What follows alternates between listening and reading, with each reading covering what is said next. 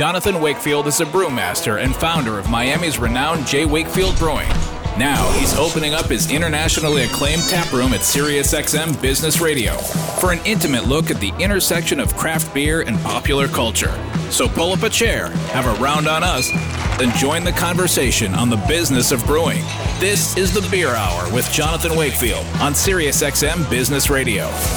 Hi, I'm Jonathan Wakefield, and this is the Beer Hour on SiriusXM Business Radio one thirty-two. Each week, we introduce you to the movers and shakers of the craft beer business and other interesting fields of endeavor. I'm here in the tap room with my co-host, Maria Cabre. Hello, Maria. Hola, John. Glad that Wakefest is over now? Yes, finally. Who's our guest this week? We actually have two this week, John. Our next guests are the founders and owners of Sand City Brewing Company in the historic maritime village of Northport, New York on Long Island. In six short years, their beers have garnered national acclaim and an ever-growing legion of devoted followers across Long Island. Last year, they opened a second, larger location, much to the delight of their fans. Welcome to the Beer Hour, William Kiernan and Kevin Sihler. Thank you very much for joining us today. It's uh, it's good to see you guys, even though we just saw you guys like a day or two ago. Yeah, well, it's, it's always good to see you guys. And, yeah, man. Um, it was great to be down in Miami for a couple of days, so... Absolutely, absolutely, absolutely. So let's uh, so let's start at the beginning, as we always like to do here on the Beer Hour. Uh, I want to ask, when did each of you basically first become aware of craft beer, and how did you first get into the business? I defer to you, Kevin. Um, all right. I mean, I got into craft beer uh, many years ago. You know, basically when you know Stone Brewing Company and Trogues came into into play. That's when I started uh, started realizing there was. You know, a lot more to beer than what I was drinking back in my college days. After drinking those beers, and then and then all of a sudden there was there were the New England I P As that came on the scene. I started homebrewing back in two thousand five. Oh wow, okay. And um, that's really when you know I started to see how much you know how much you can do with craft beer, uh, how much different the product can be with uh, with with the ingredients that are out there. So that's when I started experimenting and really just got into. You know, seeing what other beers were out there and, and my palate started changing and, you know, there's just so many interesting flavors now. I mean, it's come, you know, it's just gotten crazy now. I mean, yeah. How many different so. Yeah, to say the least. Absolutely. Kev, does that mean that you think I was like ahead of my time? Because, you know, when, when we started brewing, like you were really brewing, I was kind of hanging out watching you. And, uh, you know, I was throwing lavender, he was, you know, Saint John's wort, whatever was growing in your backyard, I was just throwing in the pot. It's it's completely true. He was doing that. Just standing over my shoulder, picking, picking things from the garden and throwing it in the beer. I'm like, what are you doing? Oh, that's awesome. how, how did you guys meet, by the way? I mean, where did this all come about? Well, it's a long story, actually, but um, we, we were both, you know, Bill Bill still is a, a teacher and actively teaching. Oh, um, okay. I, I, I was a teacher as well, and we kind of met each other in that in that world. Um, and then back in, what was it, maybe two thousand eight? Okay. Um, Bill actually rented an apartment from me in my house, so then we were kind of like roommates in, in a weird way. Yeah, but, uh, you guys are slumlord. Yeah, yeah, yeah. But, um, you know, then, I mean, that's when uh, I was home brewing back then. And, you know, Bill was pretty big into craft beer. And um, we, you know, we started making a lot of beer together and drinking a lot of beer together. So um, then it's just been since, you know, now it's been uh, we're going on fifty, probably fifteen years, maybe more than that, probably twenty years knowing each other at this point. Nice. Which is nice. Kind of crazy. Yeah, it's nuts. Can, can you guys describe the craft beer scene in Long Island back, say, around two thousand fourteen? What was it like out there?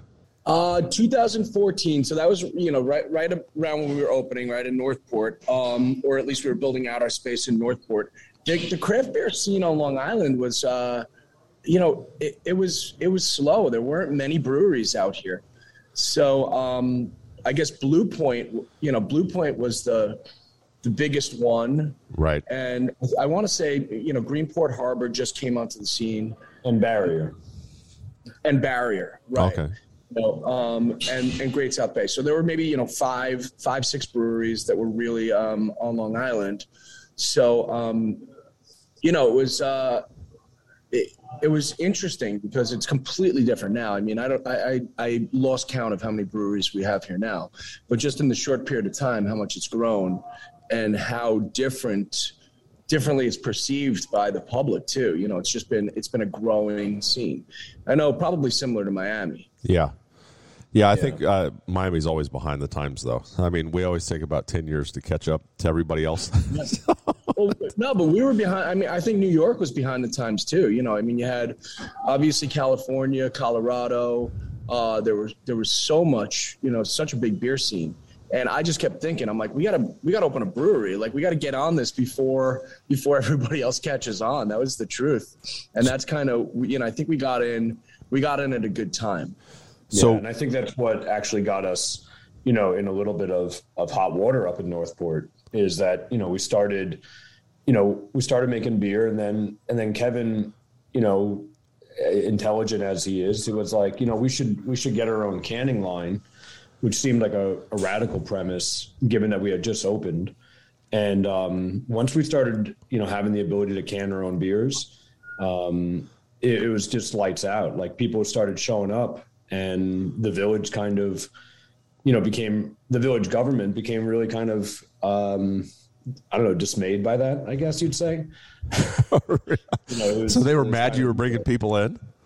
Yeah. I mean, you know, that people were all of a sudden hanging out, you know, in this in this sleepy village at, you know, eight in the morning on a Saturday, um, you know, down the block, you know, which all the. The businesses appreciated, you know, of course. I think the residents were proud, um, you know, but it was a whole new dynamic that people weren't expecting, it, let alone us, you know, so kind of, you know, it, but it, but it's that whole mechanization of what craft brewing is, just to be able to package your own beer, you know, really, really changed the whole scene.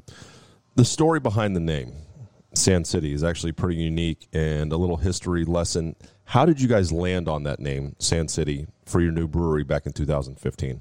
So uh, our L L C name is uh, the Cow Harbor Beer Company. Cow Harbor is kind of this historical, you know, name of Northport.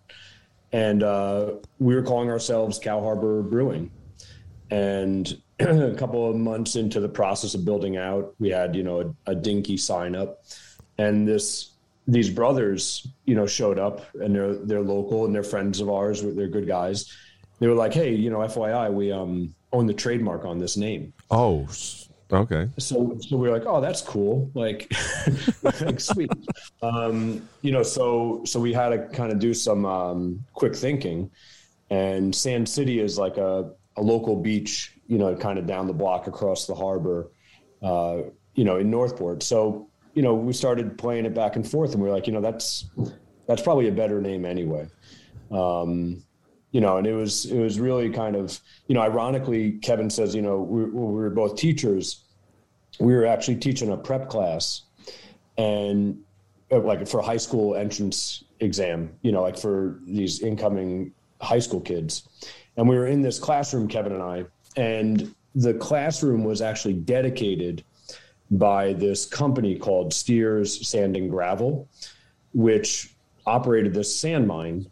And that's that's the location that became known as Sand City uh, after that sand mine went out of business. Oh, wow. And what they were doing was they were they were they were taking sand from the North Shore of Long Island and mixing it with Portland cement to build, you know, buildings in Manhattan. Oh. So it was kind of this providence. We were just in this room and we we're like, geez, you know, this kind of makes sense right now that ironically we're in this room dedicated by this company and right. This is the location we're thinking about. It just kind of, everything kind of fell together, but yeah, it's a local beach in our, in our hometown in Northport. That's awesome, man. That is, yeah. uh, especially after, How did you guys uh, come up with the name J. Wakefield. Yeah. Well, I, I could tell you that. Well, it was not like my intention to use my name as a brewery. I actually had a, a bunch of different options I had gone through. We were actually, I had even settled on like twenty-fifth Parallel Brewing because Miami is on the twenty-fifth Parallel. And right. I actually had a talk with Joey Redner from Cigar City, who I was good friends with and also worked for. And he's like, why are you not going to use your name? Because everybody knows you from the homebrew circuit huh. as J. Wakefield. Like, right. why why would you change the branding? Why would you not just use the name that you've been using? And it's a strong name. Just stick with that and use that. So that's what I ended up doing instead of being twenty-fifth Parallel Brewing. So, I mean, I I think it sounds a little bit better. You know? I mean, it is um, it is a strong it is a strong name.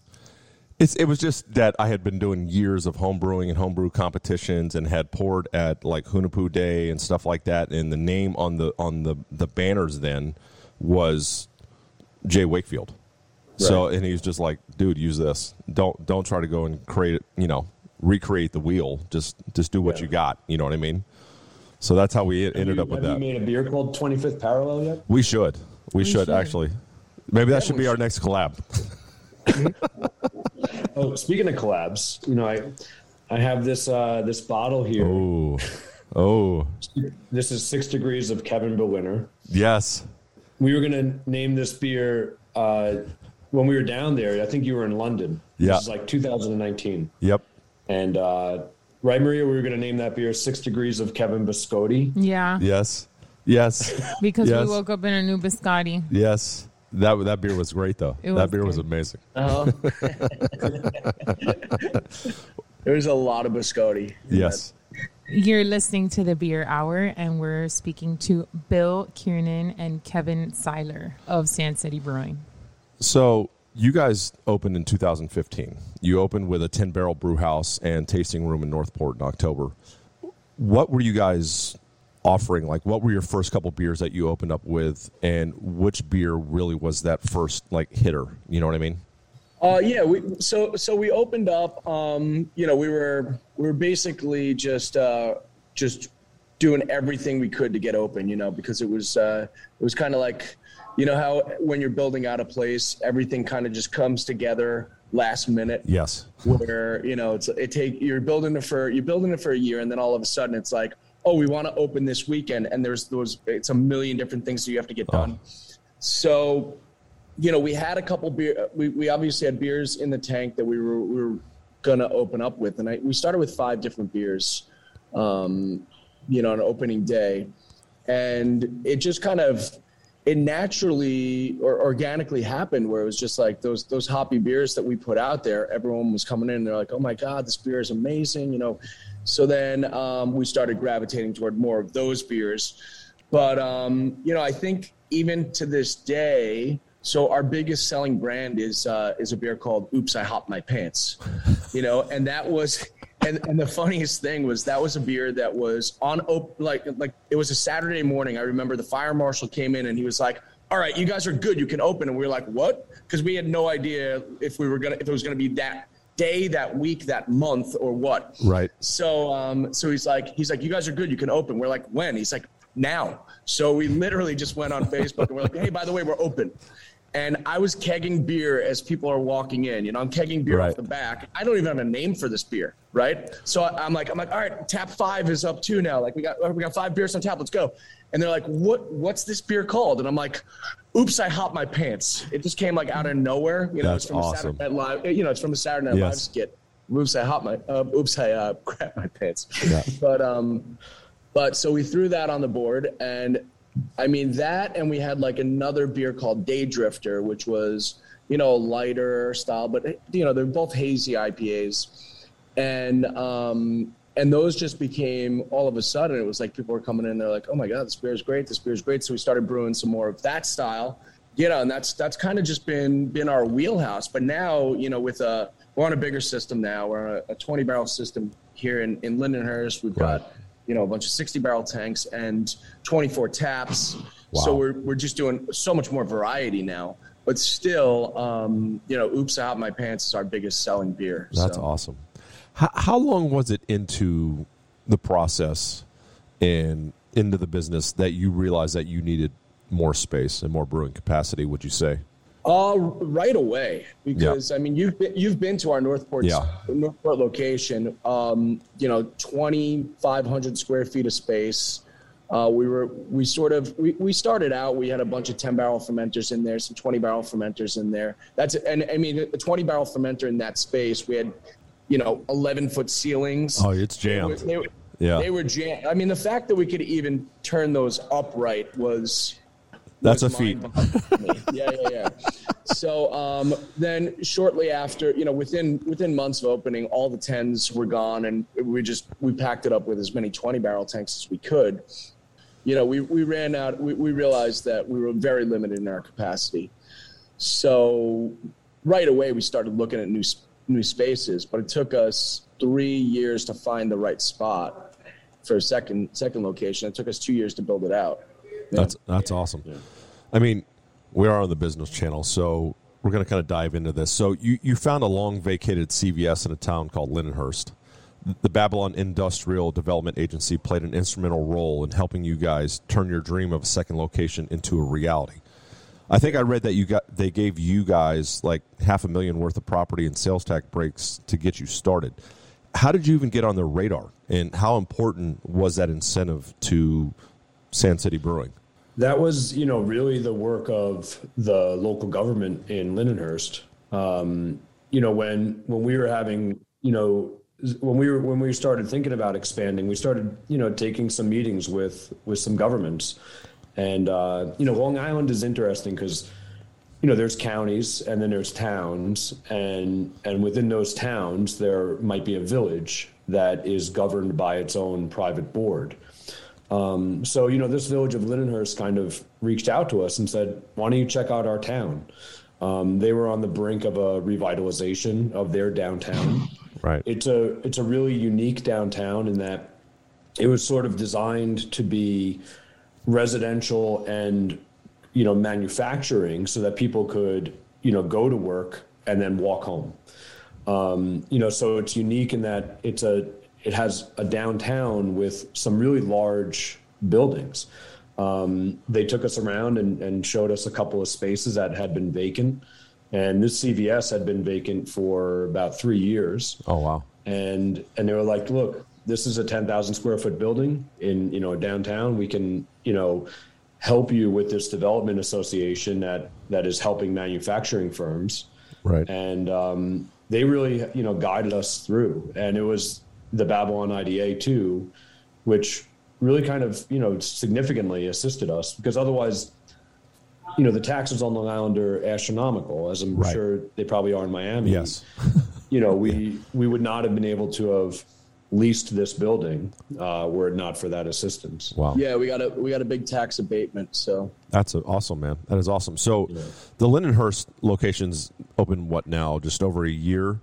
Just over a year, yeah. How has it been received by the public? I mean, is it just lights on? I mean, I know we're also coming kind of out of those two years of, well, you know, you know. It's interesting because, we, you know, in Northport, we, we definitely gained a big following there. I mean, of not just locals, but Long Islanders, right. You know? So then opening up Lindenhurst, um, what you realize is that, you know, you're going into another town and you're really not known in that town. Right. So when we first opened, we saw a huge influx of people were coming in. People from town were coming in because they're like, oh, this new place is opening up, right? But then we had all of our other followers from all over kind of coming out to check out our new space. So in the beginning, it was it was hard to gauge. Like, and, and on top of that, we were in the middle of COVID, right? So it was like fifty percent occupancy. And right. you know, so um, it was hard to kind of gauge who was here because they're coming from Northport. They're coming from people who knew us and people who are, are, are kind of new customers, right? So um, now over the year, it, it's it's evolved. So we see that, you know, we've got our loyal Lindenhurst following now. And the business has, I mean, the Lindenhurst business alone has grown so tremendously, awesome. Which is really, really great to see because, you know, it's like we took what we did in Northport and it was, a, we were kind of able to just duplicate it. Right. But in a larger, obviously a much larger village. Yeah. How how far apart are the two breweries, actually? They're about twenty-five miles apart. And yeah. and is Lindenhurst further east or where are it's, the... it's almost due south. From oh, it Northport. Is. Okay. Okay. Yeah, so we're on the south shore in Lindenhurst. And I'm sure you see this too. And, you know, more to like what Kevin's talking about is that, you know, you sort of become adopted by your local environment. Yes. Um, and and much of you know, your feel and, and what you do is like a, a sort of an adaptation to what your customers want in some respects. Right. Right. You know, so we've been, we've been fortunate that Lindenhurst has adopted us, you know, um, in such a way. That's awesome, man. That is awesome. So you're six years into this thing, I mean, going on seven, really. I mean, you have two locations and much love from fans all over the country. What do you attribute a lot of that success to, you think? I think personally, you know, a lot, you know, Kevin would probably have his own things to say about just, you know, being, you know, concerned with quality. Right.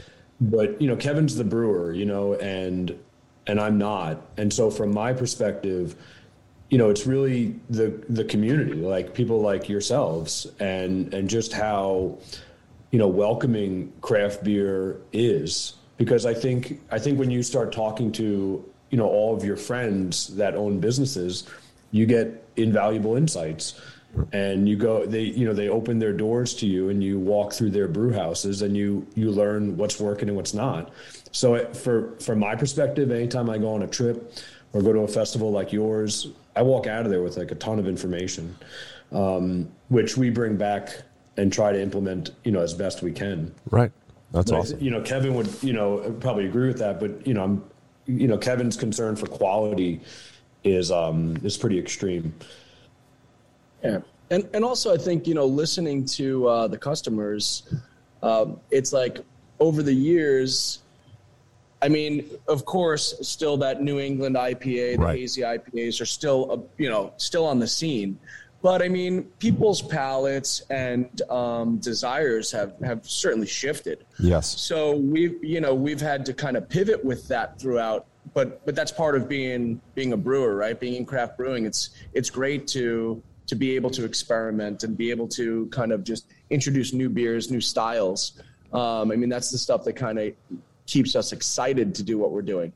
Um, and I mean, I think that, you know, just kind of seeing that over the over the course of the years uh, has really, and being able to respond to what people want has has helped to keep us, you know, going on the scene. Yeah, and on the scene, absolutely. I think it's that adaptation to the ever evolving beer scene in, in people's palates. I mean, because it's definitely changed over, yeah. you know, the seven years that we've been around, and it's yeah. constantly evolving. And, and it seems now we're going back to, you know, people want lagers and, and, and yeah. beer that tastes like beer, and, you know, less fruit smoothies and less, you know, dessert, uh, you know, but it, it's that constant evolving change that we have to always shift to, to meet the customer's needs and wants.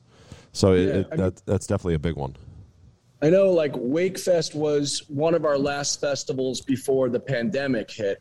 Um, so that was th- two, well, two and a half years ago, yeah. right? Yeah. Um, and uh, I just remember at at that Wakefest, everyone was walking around. Everywhere you looked was a glass of Imperial Stout. Yep. Just everywhere. Yep. And everyone was pouring them, and everyone was drinking them. Right. And this year, I, it, it was funny. Me and Bill were talking about it. This year, you're looking around, and everybody's got a light beer in their hand. Yep. Like a lager, yep. a Pilsner. Yep. You know, sure, I P As are still going, but it was like, so, you know, the Miami culture, I can tell, is shifting as oh, well. Yeah. Big time. You know? Yeah. So, last question here for you guys. What's next for Sand City? A third location, total uh, Long Island domination? Like, what are we looking at? You know what I mean? I mean, um, that's a good question. You know, we're looking at spaces in Wynwood. um, no, I mean, um, we, you know, right now we got our hands full with these two spots. Yeah. And it's sort of a... Uh, you know, we're we're still growing into our space here, and we're we're start we're we're starting to hit different you know different markets, um, and I mean I, I don't I don't see another brewery right in our future, but certainly tap rooms and, and that sort of thing. Maybe you know maybe some food spots. Yeah. Yeah. What do you say, Bill? Yeah, I agree. I mean, we just started. You know, ramping up on distribution a little bit, which is right. something we've never done uh, significantly and seriously. But it seems it seems like owning the ways to, you know, sell your own beer is is really kind of the the smart thing to do. Um, you know, if if we can go in with like a, a restaurant, you know, and have a tap room or just have a, a seasonal tap room somewhere, it just seems like the intelligent thing to do. Um, you know, it's it's it's weird because now you're, you know, for us, like we're kind of conscious of creating a brand. Okay. Um, which is something that almost people, I think, assume happens instantaneously. No. But like, you know, yeah. it, it, it, it doesn't in a way. Nope. Um, you know, so I think that's, that's really the thing, like growing into our space and, you know, going deep into our brand and yeah. going deep into our home, you know, into our backyard. And uh, to piggyback off of what Bill's saying with the, you know, so distribution, Uh, New York is a state where we are allowed to self-distribute. Right. So we've we've taken that that task on rather than signing with uh, signing with a third party. Oh boy. And so okay. I mean that's kind of our that's our new business right there now. There you go. Okay. Um, where you know we're investing in trucks, personnel, and and and and the business of distributing beer. Okay. So it's like you know at the moment it's. Sure, Lindenhurst is open, and we're still growing into this space, but we're also expanding our distribution team. So right. that's like where, where our focus is right now. And then, you know, but after that, yeah, like we said, some maybe some tap rooms and, and that sort of stuff. Well, I want to thank you guys very much for joining the show today, man. It's been awesome to uh, sit down and talk to you guys again. You know, I know we just yeah. saw each other, but it's always good speaking with you guys. And thank you, uh, thank you very much for coming on the show, man. We yeah, appreciate your guys' time. Fortunate, you know, thanks so much for asking us. We appreciate it. Oh, no yeah, problem at all. Great. We'll see you guys soon us. for sure, man. You're listening to The Beer Hour with Jonathan Wakefield. Conversations on the business of brewing and popular culture. Our next guest is a Miami native who moved to Denver, Colorado to earn a master's degree in social work. After a few years in the field, she decided to follow her true passion for the food and culture of her family's motherland, Cuba. She opened Cuba Cuba, the only Cuban restaurant in Denver at that time, and brought her beloved food and culture to the mile-high city. Over the years, her empire has grown to six locations as she has become the keeper of all things Cuban in her adopted home. Welcome to the Beer Hour. Kristy Soccarás Bigelow, how are you? Very good, thank you. Thank you very much for joining us today. It is uh, our pleasure to have you on. So which part of Miami did you grow up in? I grew up uh, mostly in the Grove, uh, South Miami, Key Biscayne, and Coral Gables, kind of all over around there. What do you, like? What do you remember about growing up in a in a Cuban family in Miami? That is so like, oh my God. Yeah. Um, I like really, how she I says, mean, oh my God. You know, well, it's, uh, it was amazing. It really was. Cause Miami was really small back then, or it felt really small. Okay. And, um, I was surrounded by all the same kind of culture, which is almost a one-off because we're the one generation that was raised Cuban in the United States, but uber Cuban. Like in my house, we spoke Spanish. We only cooked Cuban food. Um, all the, uh, all everything that we did was centered around what they had done in Cuba, but now we're in Miami. And then, you know, our parents, like my mom, for instance, would never want to speak English, even though she speaks English. And she would just grab from like the American culture, what was beneficial to her, but it was all Cuban, you know, it's like, that's awesome. You know, if I spoke English in the house, she wouldn't answer me. Oh, you know? Boy. And then, but we stepped outside of the house and all our friends were speaking English, you know, amongst each other, because that's, it's almost like a rebellious thing too. It's like, I don't want to speak Spanish, you know, right. I'm living in the United States, I'm American, but it, it really was in retrospect, amazing. It was loud. It was music in my house anyway, because I have a very big family. So it, it was great. What role, as you were, you were speaking about, what role did food play in your family? So my grandmother, um, when she moved to the United States, started a, she started taking notes. She was a really good cook, my grandmother and my great-grandmother. My mother, don't tell her, was not a very good cook at all. But okay. my grandmother and my great-grandmother were amazing cooks. And she started a cookbook before like Nitza Villapol, which is the first Cuban cookbook that we are familiar with. So she started it, and I, I have it. I have it in notes. But her husband and her father were like, what are you, crazy? You know, you got no place doing a cookbook. We just got to the United States. There's no way. We, up until she lived until she was ninety-eight years old. Wow. So we would talk about that, you know, as an adult, I would talk to her about it all the time and how frustrating for her. But in it was a, in the day to day, you know, I ate Cuban food like you've had at Versailles or Carreta or, you know, Havana Vieja, whatever. But it was the family get togethers where we would really, they would get crazy and they would make the paella de arroz con pollo. Um, and it was all centered around that. Like, who's going to bring what? How much are you going to bring? Because this brother eats so much. Make sure you have, you know, and then it was also the, you know, celebrating like the cajachina and the right. roasted pork, you know, all this ends up coming back to me when I start opening the restaurant. You know, at the time you're just thinking it's food that we're eating and right. it's given to me and whatever, but it was a very big part of how I was raised. A lot of good memories. So Colorado is actually pretty far from Miami in many, in many ways. What was behind your move there after you graduated from college? Like, what was your goal to get some distance from your family, spread your wings? Like, you know, what was the whole idea about the move to Colorado? Well, long story short, um, I wasn't allowed to go away to college. Ooh, okay. Because I was one of the, there was like three of us in my group, and uh, I was one of the lucky ones. So I had to live at home. I was always a kid that everywhere I went, I wanted to move there. We went to the Bahamas. I wanted to move to the Bahamas. We went to New York. I wanted to move to New York. I wanted to get away and right. explore. And as soon as I realized, okay, I'm okay on my own, I just didn't want to disrespect my mother. I took a trip to Colorado with a friend from Miami who had an apartment in Breckenridge. And, but I did a one-way ticket knowing I would stay. And then I stayed in Breck for two seasons snowboarding, started working in restaurants. And my mother was appalled. She's like, you know, baja olera comida, you're going to smell like food. This is awful. That was like her biggest thing. Like, you're going to come home and smell like food. I'm like, well, there's always a shower. But she's like, you know, this is awful. Why would you even do that? Why would you want to do that? Anyway, so I loved it, moved to Denver. And Denver was a, you know, the culture in Denver is, um, like you said, super different than Miami. Couldn't right. be more different. Oh, absolutely. But I jive, I jive with it really well. Nice. And I really liked the sense of community and uh, sort of open arms, especially because I was like, in a lot of their eyes, the first Cuban they had ever met. Right. You know, so it was right. like, you know, it, it was really nice to feel that way, you know? Right. Like, we're a dime a dozen in Miami, you know? We're all everywhere. Over, everywhere, everywhere, Bruce. Yes. So you've actually earned a master's degree in social work. Yeah. But you found that it didn't really, you know, light your fire. No. What do you think was missing when you finally became a social worker from the difference there? The finality, like seeing your, seeing the closure, seeing um, your success. It's very difficult. And I think I really like it.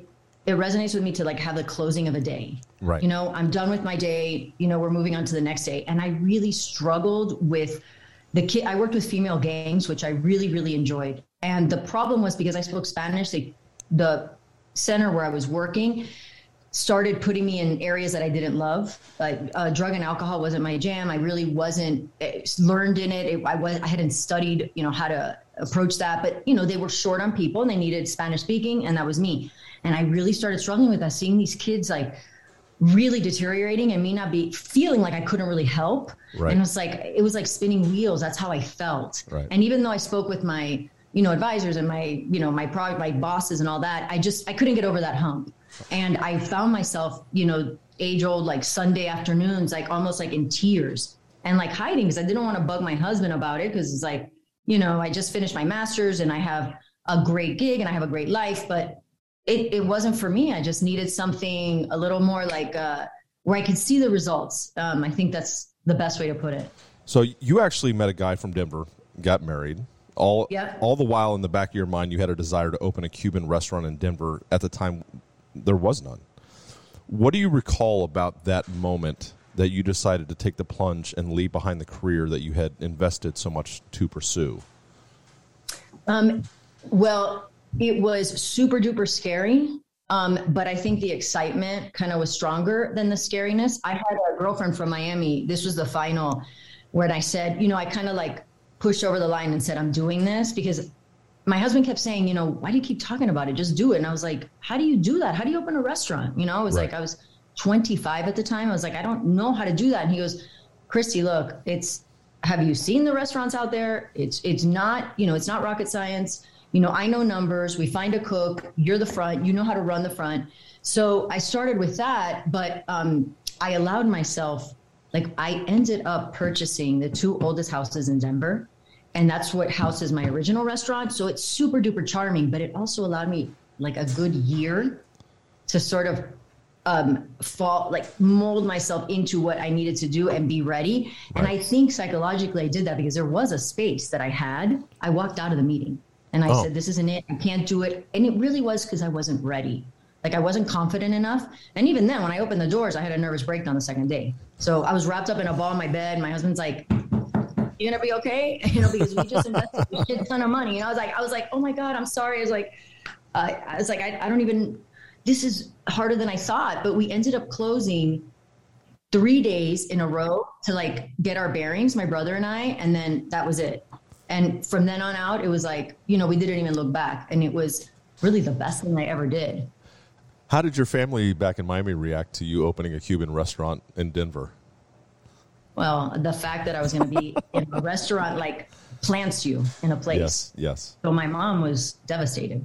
You know, my stepfather was super proud and super happy, and he thought it was the best thing. He was, so when he would come, he would come in his guayabera, and he'd be, like, behind the bar. And, you know, for him, it was his party, you know? Right. My mom at the beginning, now, if you go online and see her Facebook, it's like, look at my daughter. Look at everything that I did. Like, I pushed her to do the restaurant and look at her, you know? It, like, I was her biggest, and she is. She's my biggest cheerleader. But at the same time, you know, I'm her only daughter, and she's got two boys. She wants me near her. Right. And it so also, for her, the restaurants. It, it takes symbolize. a while. Yeah. It takes a while for our moms to um, kind of. Yeah. Let go?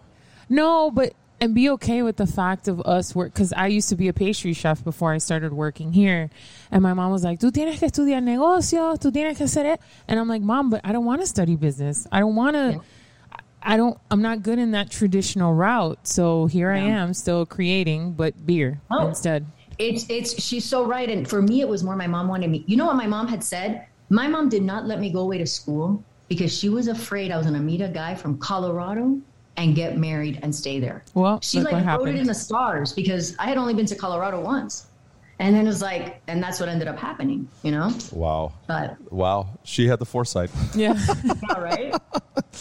So one of your initial challenges in opening a Cuban restaurant in Denver was to find a chef who could be trained to cook authentic Cuban cuisine. You didn't have to look far. Who was your first chef at Cuba Cuba? My brother, my half-brother, Enrique, oh. who I was not raised with, but um, we always had a lot of love for each other. It was my dad's second wife's kid, and um, and we always loved each other, but hadn't seen him in years. Another brother found, saw him, said, Kristy's opening a restaurant. He was working at, he had worked at Café Pastis, he had worked, he had worked at a bunch of restaurants in Miami, and he's four years younger than me. He flew out to check it out. He was twenty-three years old. Oh, wow. And he's like, I'll come out, Chris. I'll come out here for a year and help you out. He still lives in Colorado. But uh, so it, it was it was really the it was really the trifecta. It was like a perfect trio because my husband was numbers. He was never in the restaurant. He was all behind the house. He was a hedge fund trader. But it was me in the front. And then Enrique was an artist and a chef. But he had never run a kitchen. And I had never run a restaurant. So it's like, it's almost like ignorance is bliss. So I got very lucky that Enrique came out and helped me and trained everybody and kind of, you know, put the menu together. And, you know, we started small, but it was, the menu was small, but it was incredible. We had a two hour wait the first day we opened. You know, so. Do you, I mean, you guys purchased this house in the Golden Triangle neighborhood of Denver and opened July twenty-seventh of two thousand one, your birthday, actually. It is, worst birthday of my life. Mm-hmm. To follow that, what what do you recall about that opening night? Um, I recall that we weren't open. We weren't ready, excuse me, to open. But, you know, it's like brooms in the closet, like everybody, let's go. You know, and people, thank God it was like, it was a soft opening. But I'll tell you, that might have been tougher than the non-soft opening. The soft opening was like a bunch of people that were my husband's family's friends. That, But right. It really was a nightmare. It's a nightmare. Who were like some of your early customers? Were locals, family members? Like who who kind of set that early pace for that restaurant? Probably the most adventurous um, foodies in Denver, really. I mean, I was up against eight boutique restaurants in Denver. That was it. It was very small. Right. Denver was like a small town back then. And there were very few boutique style, like cool restaurants that weren't chain um, in the city. And so I had all the Cubans, of course, the, that came out with their flags like the first day and put them on the table. I had a lot of that, like tears running down their face, right. hugging me. So That's proud. amazing. Had, That's amazing. Like if they had changed my diaper when I was little, like, Kristy, estoy tan orgullosa de ti, you know, like it was, but it was amazing because I was now getting them together. Like we were creating this hub where they could right. hang out. Right. And it's become that. Um, and then it was also these people that had traveled and were a little more learned or just curious, really curious. And we're so excited. People were so excited and grateful that I had done this. They welcomed me with open arms, no joke. That is awesome. Open arms. That yeah. is awesome. Mm-hmm. Kristy, I have to do your name drop. Um, it's Soccarás Bigelow? No. Soccarás. Soccarás. Because there's an accent no, on the no, A. No, not, not S. It's Soccará. Soccará. Soccará. It, there's you. an accent oh, yeah, on the A. No, it, But Bigelow, right? Yes. And I, there's no relation to there's no relation to the president, by the okay. way, if you're uh, if you're wondering. Oh. You're listening to the Beer Hour with Jonathan Wakefield, and we are speaking to Kristy Soccarás Bigelow. Bang! You got See, it. You got it. So you talk about this small menu. What dishes did you have on that initial menu? On the first menu, and hasn't come off yet, is vaca frita. Ooh. That's our kind of all time. We had uh, picadillo, pollo a la plancha. We had a Bacardi painted mahi because my brother and I's argument was always like, he got so bored. He's like, I'm going to be doing like this picadillo, picadillo, right. picadillo for the rest of my life. He goes, you got to let me expand and get creative. So we always left like twenty percent of the menu for stuff that he would create, which was really fun. So we had um, Bacardi painted mahi. I remember he did that. Um, pollo a la plancha, we had camarones al ajillo, Ooh, the okay. shrimp. Okay. We had empanadas, um, Cuban bread, mariquitas, tres leches was always a big one, and flan. Oh, uh, ropa Those vieja? Those were kind of the starters. Any, uh, ropa ro- vieja came later. Ah, it came okay. later, but I do have it. Okay, okay. It, it did come. I mean, it seems like authenticity has been one of your guiding principles. I, I'm guessing that sourcing was more challenging in those early days. How did you deal with all the like the all important issue of serving real Cuban bread, for example, in Denver? Yeah, that's a great question because um, it, the bread itself was really, really important to me. So I still to date have it shipped here. Oh, it gets shipped in frozen logs. We proof it and cook it off here. Oh, wow. Because, okay. And I have friends that have bakeries here. They're Cuban, but the bread, I fell in love with our bread and that's what I went with. And I never changed it. We tried to make it ourselves. It wasn't the same. And um, everything else we were able to get. There's times that there's shortages right. in certain things, um, plantains and stuff. But, you know, I have a Dominican vendor who helps me get, he goes, you know, straight to the market, gets the best plantains, gets yuca, malanga. We can get it. Okay. Um, but it's taken a little while. You know, there's certain things because we like to make everything in house fresh. So it was like, um, you know, getting plátanos that weren't, weren't, ripe yet or we're, you know, et cetera, has always been a challenge, but, um, but it's fine now, now twenty years later, it's like, sorry that your Maduro isn't that ripe. You know, there's nothing I can do. I'm in Denver, Colorado. Right. I'm doing the best I can. There's only home, so many I can put in a paper bag and, you know, let it ripen, you know? And so she's giving up all the old school tricks, by the way. No, no, I, I, I listen. I know. I know. I know I'm telling our listeners okay. that maybe are in Montana and have no idea want, if you what want to a fast forward, is. Absolutely. If you Absolutely. want to fast forward the maturation of a banana or a, or a Maduro, mango or a right, plantain, it, yeah. you, you wrap it in a brown paper bag. Uh, yes, and yes. you put it in a cabinet. Oh, yeah. You see. She's good. And uh, Cuban coffee, that was a hit. Oh. Café con, like café con leche. We we made an iced one. Of, do, uh, do you guys have flourish. a venta, Do you have a ventanita? I have ventani, ventanillas big because I it's not worth having a little one in any of my locations. But I do have like the bar with the garage doors that open up, and I consider that my ventanita. You know, so oh. it, it gets me. That makes me excited. You know, that's awesome. So fast forward to today. You have five more locations in addition to the original one. Are the other five locations more sandwich and like smaller dishes than fine dining, or are they on the same line as, as the original? Well, the original is kind of, you know, regarded as like kind of up here. You know, it, it really is a special place, and it has... It has the most sophisticated dishes that I have under our umbrella of Cuba Cubas. Um, but I have another one, a location in Castle Rock that's fairly new, and we do live music. And that one is also full service and has ninety percent of the original's menu. Um, and then the four other ones that are a little more casual, they all have mojito bars. Ooh. They all have rum bars, you know, small, right, right. albeit whatever. But um, and then those are more dedicated to sandwiches. But I do have like now we have ropa vieja, vaca frita, ah, picadillo. You know, okay. we do pollo a la plancha, that stuff. But it's like it'll be a smaller portion. Or like, for instance, Palomilla, I do a New York strip pounded thin, ooh, okay. which is the best pan con bistec you've ever had at the cafe and bar, the original. Okay. But I use I use a different cut of meat at the other restaurants because if not, I'd have to charge so high. You know, so I'm just trying no, yeah. to yeah, we'll bring it to the masses a little bit, you know? So you kind of led me into my next question. So I'm guessing okay. that if I just asked a random person on the streets of Denver where I could get a legit mojito, they would direct me to Cuba Cuba. I mean, for sure. your, your Bacardi rep told you that you are the biggest Bacardi Limon client in the West. In the West, yeah. Tell us about your cocktail program and how did it impact the like the success of the restaurant? It was that was a beautiful surprise because I even though I love the bar and I I was geared toward that and I was a bartender and uh, my dad my stepfather so he raised me my stepdad did he um, told me when I was doing the menu he goes tienes que poner un mojito at the time twenty years ago even in Miami we weren't really drinking no, mojitos you no, see them at no, restaurants but no. I never had had one no. and so my dad goes. Trust me, trust me. Right. Ponme mojito. I'm like, okay, I'll put the mojito. So we put the mojito. First night, we're making mojitos and muddling, and people are just like blown away.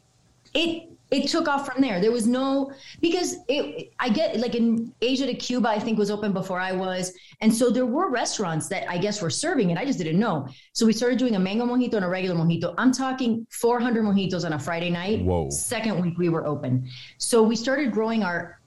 our cocktail program around our rums. Now we have a hundred rums at that location and educating. Basically I've had Andre, my bartender's been with me eighteen years. My other manager slash bartender's been with me seventeen years.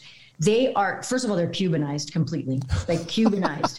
And they have this, like this thing with their rum, like our rum program grew and all our drinks kind of centered around that. Because that's what we're good at. You know, obviously we make we make caipirinhas, which is also a big one for us, yep. sangria. Yep. And we have, you know, vodka and gin and all that. But really, you don't come to my restaurant for wine. No. You come for rum and right. you come for the mojitos. Nice. And everyone still talks about it. They'll come to the restaurant. They'll be like, no, no, I don't like a mojito. And I'll be like, I'll bring them a mojito on me. I'm like, just try this one because it's really good. And uh, it's not extra sweet and it's really strong. And that's kind of what we're known for. But it's it's very good. I'm going to have to come uh get a mojito yes, now. You are. Uh, you know, at Cuba Cuba. All right, so, I can come to you and make it one of my that, absolutely. I mean, it would probably still be better than some of the ones I've had down here.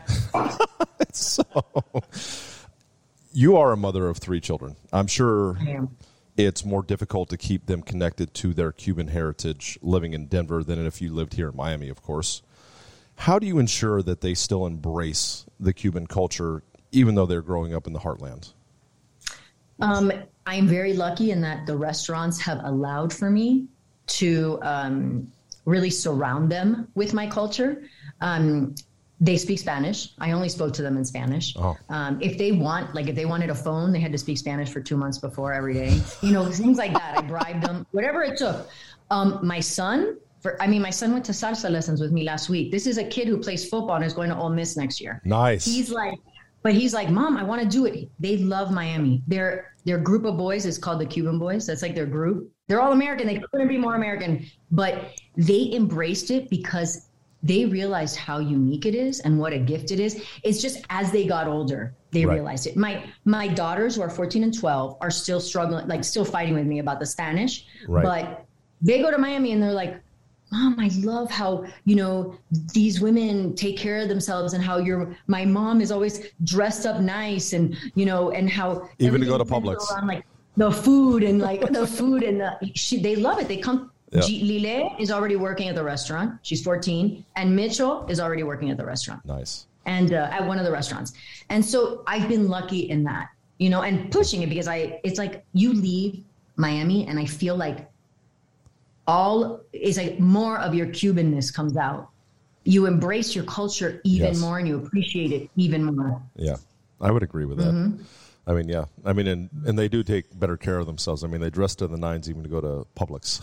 so it, it, it's a different different feel for sure. Like, as you're talking, I'm getting a text here, and it's from my Cuban group here. Oh, nice. And they, they range from seventy to I'm the young. And oh, wow. uh, there's like ten of us, and they're constantly like everything that's going on in Cuba, what's going on in Denver that relates to Cuba or Miami, you know? And are you the Versailles of the West? Um, no, I don't think so. I'm not Versailles. You know what? The owner of Versailles, when I called him, he was my neighbor. I called him and I said, hey, I'm opening a restaurant in Denver. Will you help me? And he goes, find something else to do. And oh, he hung up the phone. Oh, whoa. Nice. And look at how awesome his restaurant is. But his is like, his is like a tourist attraction, yes. you know? Yeah. It's also but, like uh, a political but, draw. so. But if you ask anyone in Colorado, maybe even California, most people know Cuba Cuba. Absolutely. You know, it's been around for a long time and it's really charming. So I got one last question for you. I mean, obviously okay. we have a former pastry chef sitting here. Yep. We're going to shout out your most popular dessert. What is the key, also one of my favorites actually, to making a killer tres leches? And tres leches not being a Cuban dessert, but I didn't know that until ten years after I was open, by the way. Until oh, really? A Cuban friend of mine came in and said, tú eres tremenda. Ese no es un postre cubano. I'm like, I didn't know. You know, ours is really simple, but our, the trick, like I think what takes my tres leches to the next level is the fresh merengue and the caramel oh. candy that we put on top. So I take the flan and we sprinkle it on top and uh, with the fresh merengue. And for me, that takes it to the next level. And he also, our recipe had cloves in it. Okay. Like very little bit of cloves. And I don't know if that's common because I'm not a pastry chef at all. And, uh, but I love it even dry, you know, when it comes out of the oven, like Ooh, to soak okay. it in my coffee. Yeah. Mm. No, Super tra- good. tradition. I mean, from what I understand, it's a Central American dessert. Yeah, um, it is. And uh, there is no clove, but everyone has their iterations. Like yeah. I use coconut milk. Like mm-hmm. for coquito, I use that yeah. in the soak. That's a Puerto Rican thing? I mean, I'm half Puerto Rican. What can I tell? But here's a funny story just for you. I am the youngest of three, and my parents moved here in February of eighty-three from Venezuela. My mom's Puerto Rican. My dad's from Spain. They're sitting at La Carreta on Bird Road and eighty-seventh Avenue. My mom is way pregnant with me, and all of a sudden her water breaks. In La Carreta while she's eating una Elena Rue. So That's they rushed. There you go. They rushed to La, to uh, Mercy Hospital, and I was born right after. So oh, I'm Cuban by relation. So good. Yeah. Yeah. That's a good story, right? That's such a Miami story. I was born at Mercy, too. There you go. Ah, Viste. Thank you very much, Kristy, for being on the show today. Oh, this has been delightful. Thank yes, you. I love thank it. Thank you very pleasure. much. Thank and, you. Uh, we love having our Miami people absolutely. on. Absolutely. It's been great. Thank you. Thank you again. That's it for this week. I'd like to thank our guests, William Kiernan, Kevin Sihler, and Kristy Soccarás Bigelow, our co-host, Maria Cabre, our producer, Rocco Riggio, and our editor, Brian O'Connell. Thank you for listening. You can catch us each Friday at seven p.m. Eastern Time on Business Radio one thirty-two or anytime on the SiriusXM app or wherever you listen to podcasts. Please rate the show and leave a review. Remember, people, the thirst is real.